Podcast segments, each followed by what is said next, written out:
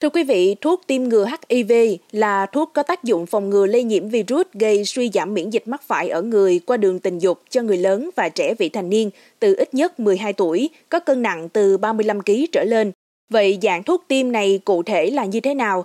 Người dương tính với HIV rồi có sử dụng được không và liệu sử dụng có gây ra những tác dụng phụ nào? Mời quý thính giả cùng với podcast Báo Tuổi Trẻ tìm hiểu ngay bây giờ. Thưa quý vị, cơ quan quản lý dược châu Âu đã cấp phép cho lưu hành sản phẩm có hoạt chất carbon teravir của VIIV Healthcare.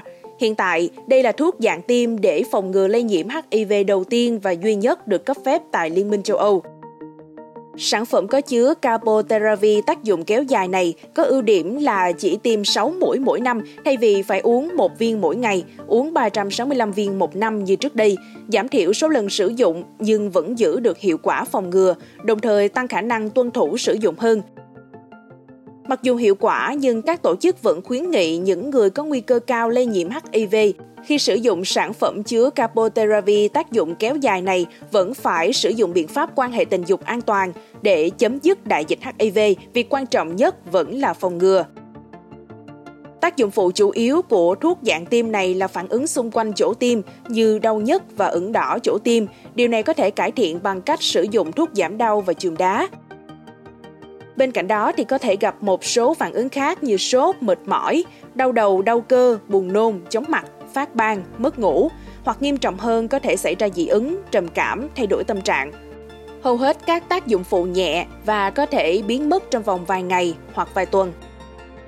Khi sử dụng sản phẩm này, người dùng được bắt đầu bằng một mũi tiêm 600mg 3ml duy nhất và lặp lại mũi tiêm này sau một tháng.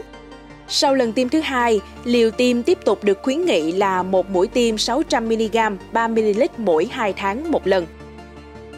Có thể dùng viên uống capoteravi trong khoảng một tháng trước khi bắt đầu tiêm lần đầu tiên để đánh giá khả năng dung nạp của thuốc. Dạng uống có một số tác dụng phụ sau khi sử dụng như buồn nôn, tiêu chảy trong tháng đầu tiên nhưng nhìn tổng thể nó vẫn an toàn. Thực tế hiện tại không thể khẳng định được Capotheravi dạng tiêm hay dạng uống là tốt hơn, nó tùy thuộc vào sự lựa chọn của người dùng trong các hoàn cảnh khác nhau. Ví dụ khi đang sử dụng Capotheravi dạng uống một viên mỗi ngày nhưng vì sự bất tiện hay quên vẫn có thể đổi sang Capotheravi dạng tiêm.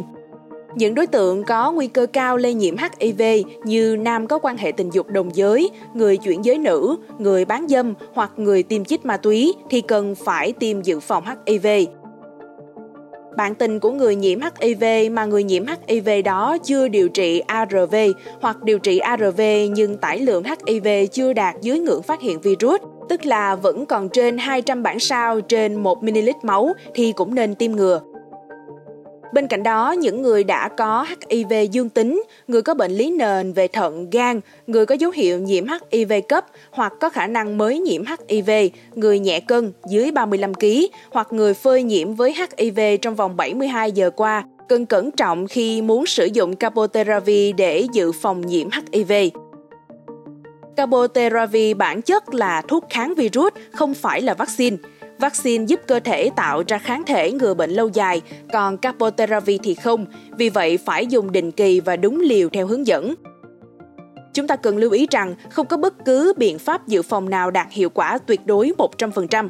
Quan hệ tình dục an toàn như sử dụng bao cao su vẫn là những biện pháp cần thiết, tránh tình trạng chủ quan gây nhiều hệ lụy.